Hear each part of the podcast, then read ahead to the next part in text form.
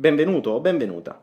Quello che stai per ascoltare è la versione audio del Salto Quantico, ovvero il primo videolibro del web dedicato alla crescita personale, al risveglio spirituale e alla guarigione del corpo. È una vera e propria opera multimediale, fatta di decine e decine di capitoli, da cui comprenderai come la tua mente è stata condizionata e programmata, come perché non riesci a raggiungere spesso i tuoi risultati, e come i condizionamenti che hai subito sin da piccino non ti permettono di ottenere una vita serena, sana, felice e in abbondanza. Il mio nome è Daniele Penna e sono colui che ti guiderà in questo percorso. Potrai seguirlo attraverso questi podcast audio, ma ti consiglio anche di andare sul canale YouTube e di vedere i video da cui questi podcast sono tratti. Ti basterà cercare Daniele Penna Salto Quantico su YouTube e mi troverai velocemente. Oppure clicca sul link nella descrizione per poter accedere direttamente alla playlist con tutti i capitoli ad oggi realizzati. Buon ascolto e buona crescita. Benvenuto in questo quarto capitolo, che ho voluto chiamare Come siamo fatti. Se nel capitolo precedente abbiamo compreso un po' meglio chi siamo, quindi abbiamo capito che abbiamo tre figure, abbiamo un corpo fisico, questo qui fatto di carne ed ossa, abbiamo una sorta di processore centrale, una sorta di centralina che è la nostra mente, il nostro ego, è una parte importante della, del nostro processo, e poi abbiamo un sé superiore, ovvero quel personaggio, quella vocina interna, quella guida, quell'intuizione, insomma quella che, quella parte di noi più profonda che sa dove vuole portarci. E infatti nella nostra metafora dell'auto era il guidatore. Ora però, questo guidatore e questa centralina, come sono nati, come funzionano, come arrivano, come sono programmati, soprattutto questa centralina che è un insieme di programmi, come è, stata, come è stato possibile programmarla, chi l'ha programmata, quando, perché? E in che maniera? Ed è proprio questo quello di cui voglio parlare in questo capitolo.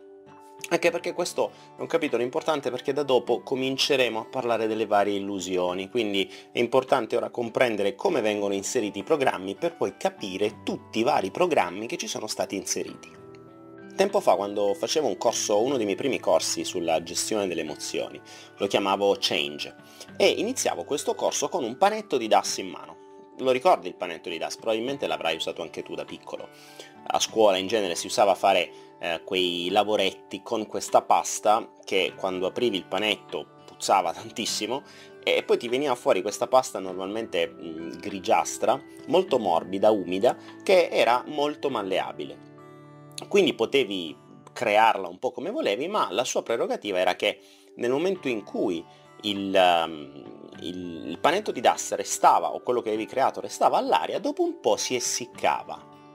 Bene, iniziavo questo, questo corso in questa maniera, facendo capire che quel panetto di DAS, durante quel corso e durante questo nostro capitolo, diventerà la metafora del nostro cervello, cioè della nostra centralina. Quindi per adesso non parliamo di sé superiore, parliamo soltanto della centralina, di ciò che ci è stato inserito nella nostra testa. Che cosa accade?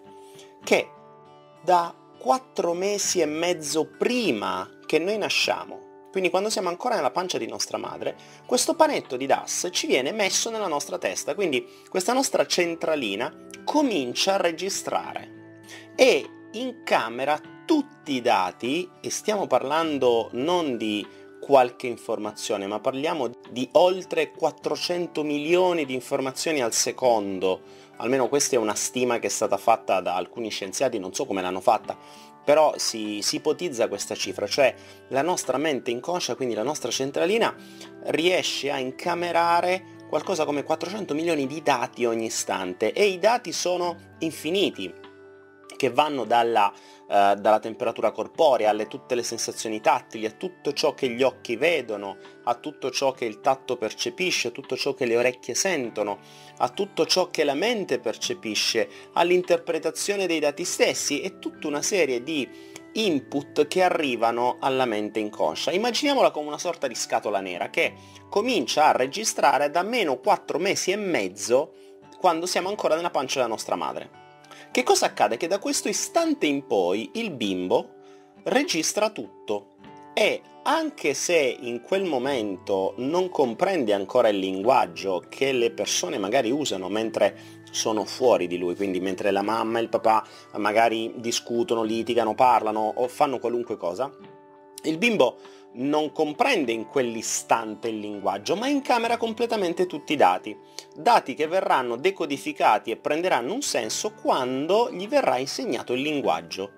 Quindi da quell'istante in poi tutto ciò che accade fuori dalla pancia della mamma, quindi nell'ambiente circostante, che viene detto, che viene ascoltato, che viene provato dalla mamma, viene registrato dal bimbo.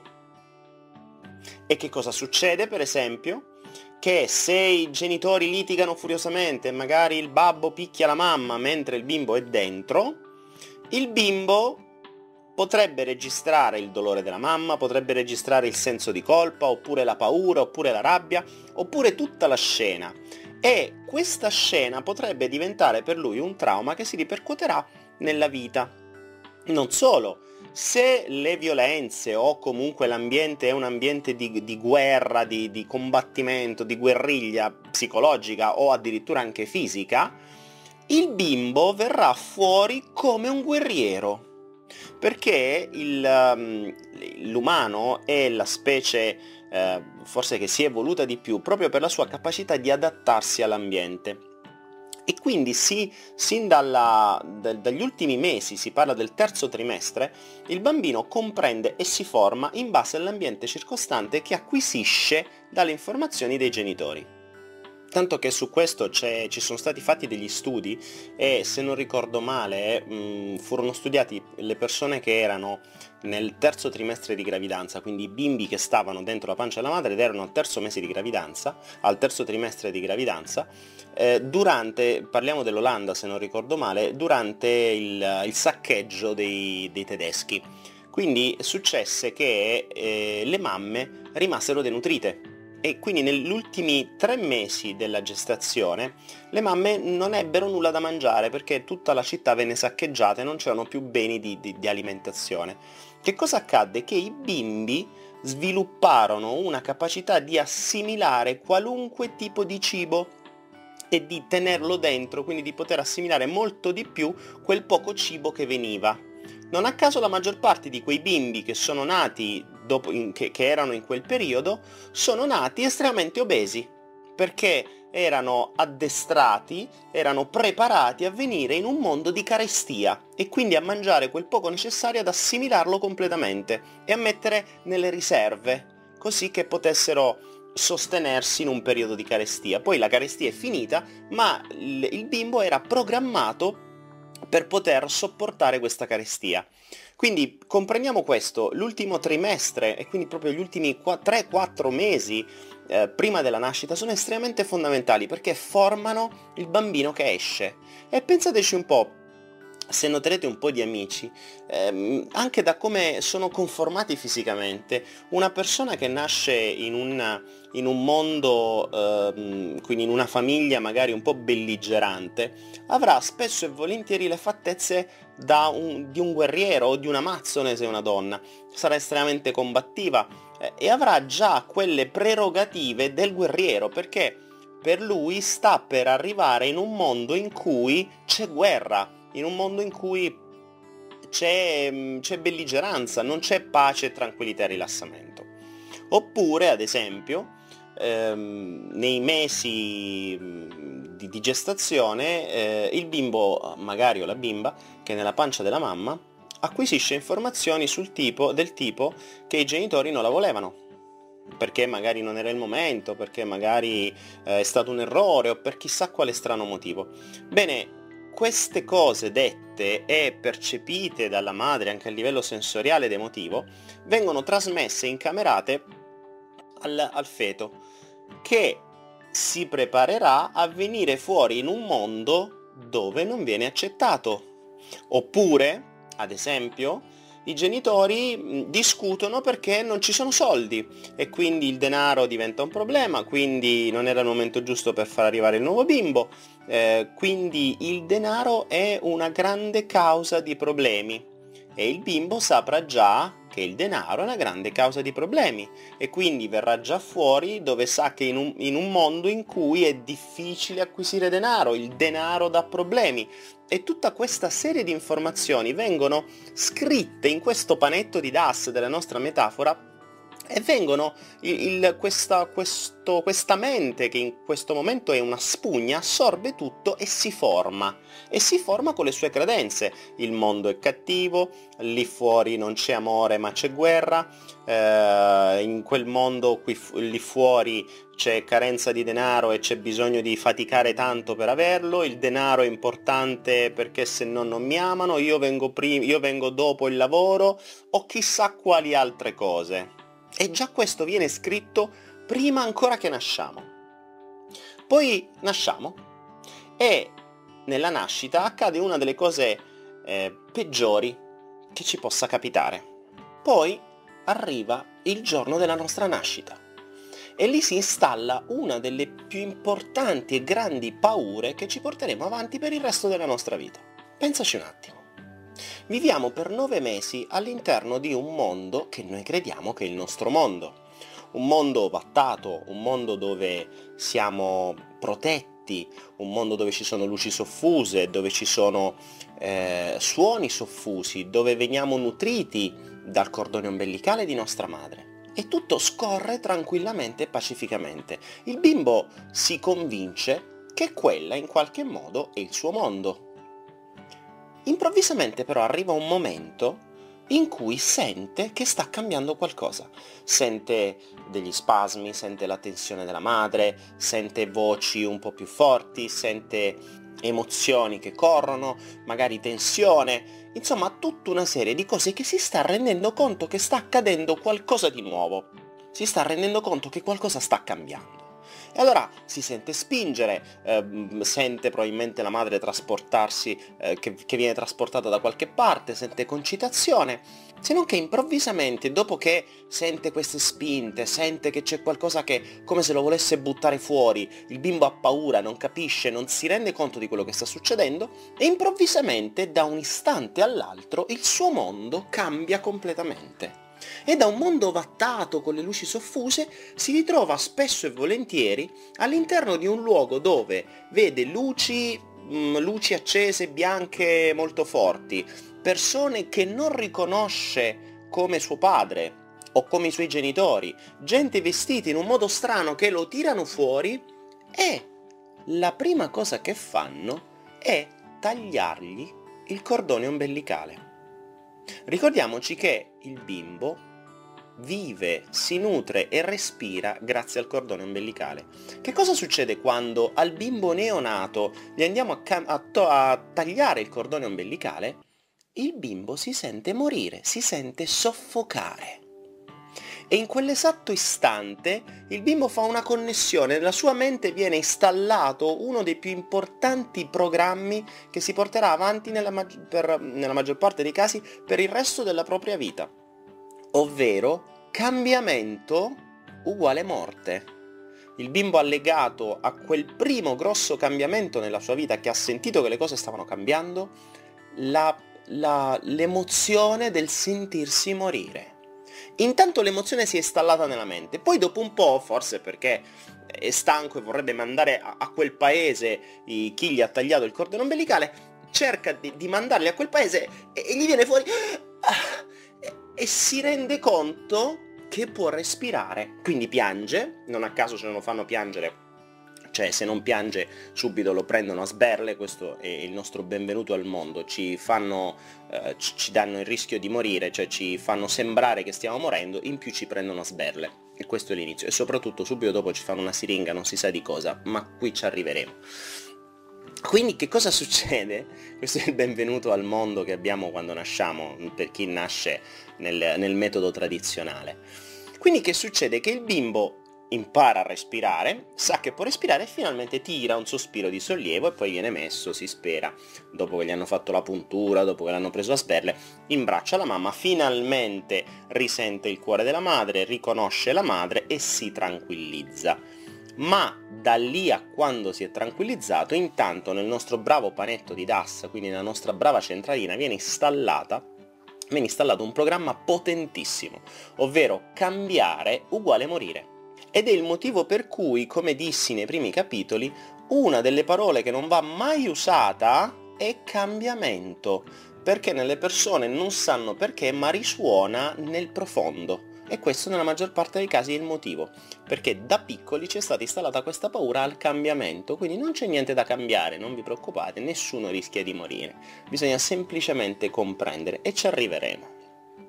Fatto questo il bimbo cresce e quindi entra nel mondo della mamma e del papà e ne vive, osserva, ascolta, percepisce tutto ciò che i genitori fanno. Azioni, abitudini, modi di parlare, modi di dire, modi di muoversi, modi di rispondere, eh, mh, emozioni di risposta a determinati eventi. Quindi il bimbo assorbe come una spugna. Ricordiamoci che questo nostro panetto di DAS, fino all'età di 7 anni più o meno, è una vera e propria spugna, quindi fino a 7 anni quel panetto è malleabile, è ancora morbido.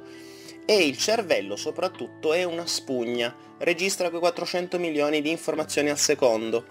E non ha ancora una capacità critica, non riesce ancora a distinguere ciò che è giusto da ciò che è sbagliato, ciò che deve entrare da ciò che non deve entrare, non ha filtri. Quindi ingloba tutto, incorpora tutto, registra tutto Ecco perché è fondamentale nei primi sette anni di vita che cosa assorbe il bambino, dove sta il bambino, con chi vive, che cosa ascolta, chi ascolta, chi gli sta dietro. In teoria per avere una buona formazione per i primi sette anni di vita dovrebbe essere formato da persone che sanno che ogni loro parola o azione viene installata nel bambino e creerà il suo carattere, quello che noi poi chiamiamo carattere. Quel bambino ha quel carattere. Il carattere in realtà non esiste, non è altro che un insieme di programmazioni create dagli altri. Ma ci arriviamo. Insomma, fino a 7 anni il bimbo registra tutto. Quindi magari può capitare che un giorno il bimbo a 3-4 anni va al supermercato con la mamma, vede un pupazzetto che lo vuole perché magari l'ha visto in tv, in televisione, si è convinto che è la cosa che deve avere per forza, e quindi comincia a piangere come un disperato perché vuole quel pupazzetto, perché alla mamma finché non glielo compra lui continuerà a piangere. E la mamma allora si incazza e gli dice no, non te lo compro perché non te lo sei meritato. Oh cavolo. E allora al bimbo potrebbe crearsi la convinzione che io non merito. Attenzione, non io non merito il pupazzetto in quel momento perché mia madre gli gira le scatole, ma io non merito. E si installa un programma che funziona dentro dove dice io non merito. Quindi magari cresce, arriva a 30 anni, sa che sta facendo un buon lavoro, vorrebbe un aumento perché vorrebbe, gli servirebbero più soldi, allora va dal suo capo e il capo magari scherzando gli dice ah vabbè tu hai un aumento, ok ma te lo sei meritato te lo sei meritato. E allora improvvisamente si riattiva il programma che sta all'interno del bimbo installato a tre anni in quel supermercato che dice no, tu non meriti. E di contro subito il corpo reagirà. Eh, beh, no, me magari effettivamente non me lo sono proprio meritato, mi scusi. E se ne va. Questo è uno dei casi. Oppure ancora, nel mentre mh, mm, sono a tavola, tutti assieme, il bimbo ha 4-5 anni, i genitori eh, litigano per problemi di denaro, perché non ce ne sono abbastanza, perché non si arriva a fine mese, perché non sappiamo come portare avanti la famiglia, perché di qua, perché di là. Insomma, il bimbo comprende che il denaro è una fonte di problemi familiari, che è una fonte eh, di, di, discordia, che è una fonte che può slegare o può far litigare i genitori, quindi che può mm, interferire nell'amore della famiglia. E quindi potrebbe legare al denaro qualcosa di negativo. Quindi ad esempio potrebbe crearsi un programma che dice se c'è denaro non c'è amore. Oppure c'è bisogno di tanto denaro per esserci amore. Chi lo sa? Dipende da come il bambino o da quello che la, i genitori vivono in quell'istante. Oppure ancora, sempre con la storia del pupazzetto, magari questa volta una bambina vede una Barbie, piange al solito come prima e la mamma se ne esce con la frase ma cosa pensi? Che i soldi crescono sugli alberi? Non ne abbiamo, non possiamo comprarti tutto quello che vuoi. E quindi alla bambina potrebbe installarsi un programma che dice i soldi non crescono sugli alberi, quindi bisogna faticare per guadagnare. Ricordiamocela questa perché ce la, ce la ritroveremo avanti, perché è una delle più grandi credenze che ci costringono a essere schiavi. Bisogna faticare per guadagnare, bisogna lavorare duro per guadagnare.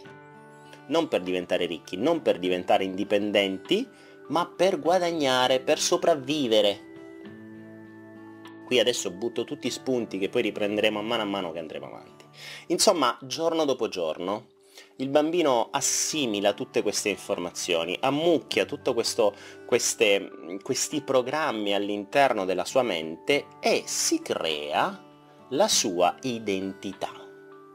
Poi, all'età di 7 anni, più o meno, quel panetto di DAS comincia a indurirsi e quello che è stato scritto là dentro si solidifica il bimbo più o meno a 7 anni inizia ad avere la capacità di discernere, la capacità di mettere dei filtri, la capacità di dire questo passa, questo non passa.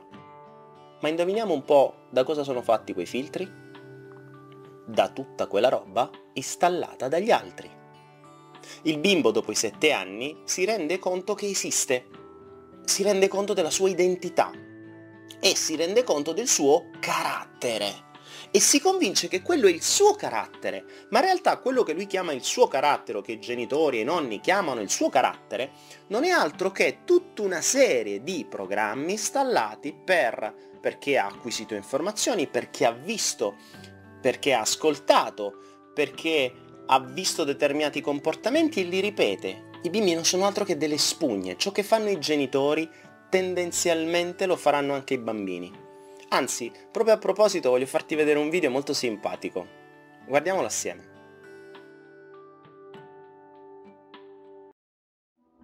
It looks like rain again today. Dark clouds gather and fill the sky. Don't know how to talk to you. Just know how to say goodbye. Have you a driver's license? I.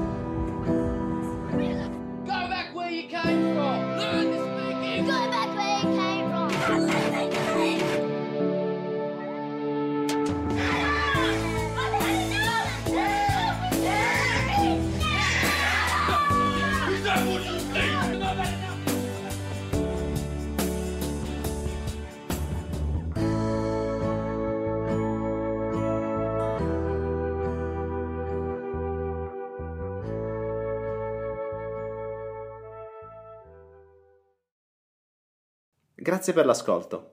Ti ricordo che puoi trovare tutti i miei video, non soltanto del salto quantico, ma anche tutti quelli che ho creato per aiutarti nella tua crescita personale e nella tua evoluzione spirituale, sia su YouTube sia su Anaera. Se ancora non la conosci, Anaera è un contenitore di formazione gratuita. Ti basta registrarti gratuitamente su www.anaera.info e troverai tutti i video del salto quantico, tutti gli altri miei video e tanti altri corsi di formazione completamente gratis, così che potrai aumentare la tua conoscenza ed evolvere più velocemente la tua anima e il tuo spirito. Buon ascolto o buona visione.